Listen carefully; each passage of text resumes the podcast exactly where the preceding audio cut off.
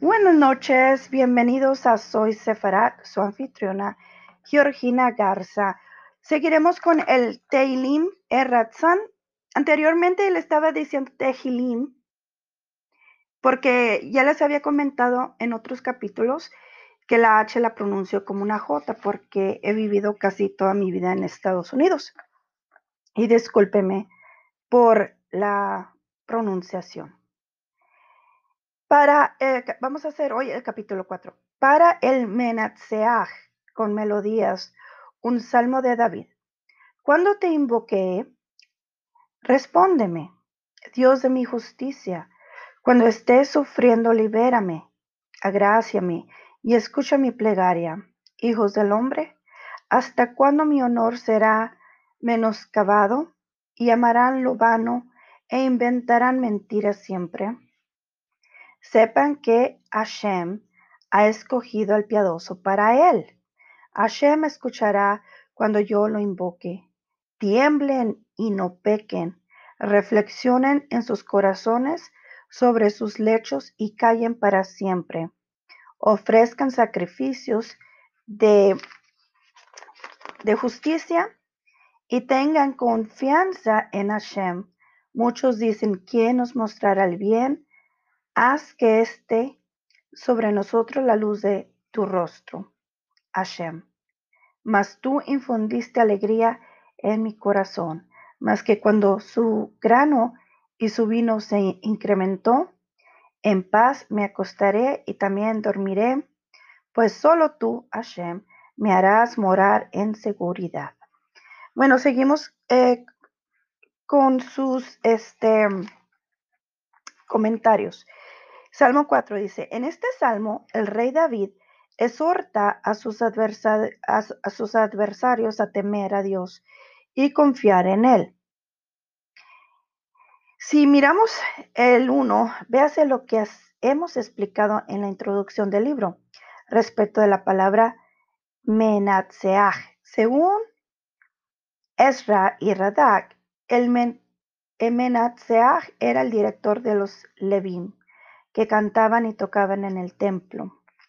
2. El rey David compuso este salmo para que sea cantado en el templo, acompañado de una melodía que tocaría el Menatseach.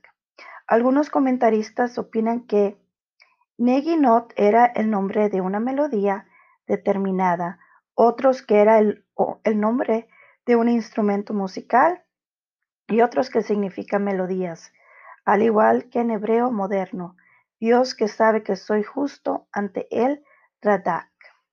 4. Respecto de la traducción de esta palabra, véase el comentario de Radak. Y, el 4 dice, sepan que Hashem ha escogido al piadoso para él. Y ya habían explicado qué significa él.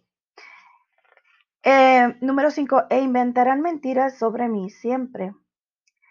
6. Dios me ha elegido y me ha designado como rey para que gobierne sobre su pueblo. Radak aquí y lo escribimos en 86, versículo 86, 2.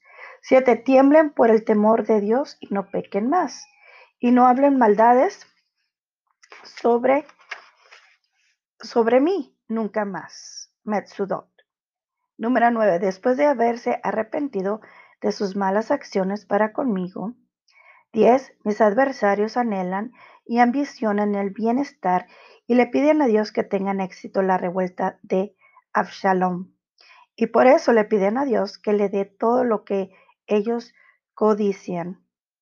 Pero, número 11, pero yo no fui como ellos, sino que me conformé con lo que tenía y además me alegré cuando ellos tenían bendición y su grano y su vino se incrementó. 12. Pues yo sé que solo con, solo tú tienes el poder de hacer que ellos estén en paz conmigo y así yo podré morar en paz. Inteligentísimo este, este mensaje porque pedirle a Dios que estén en paz contigo y así te dejarán en paz. Es lo que de todos deberíamos de hacer. Hay muchos este, adversarios, eh, gente envidiosa en el trabajo o amistades que, que están hablando mal de uno y no es de confrontarlo, solamente pedirle a Dios, ¿sabes qué, Dios?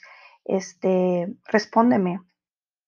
Dios de mis justicias, justicias, los temblar, a los que pidan. Sí, no, no es que uno esté rezando a este salmo para hacerle daño a nadie, sino para que Dios los meta en juicio y que dejen de molestar. Bueno, este fue capítulo 4 y después seguiremos con el 5. Muchas gracias por escucharme.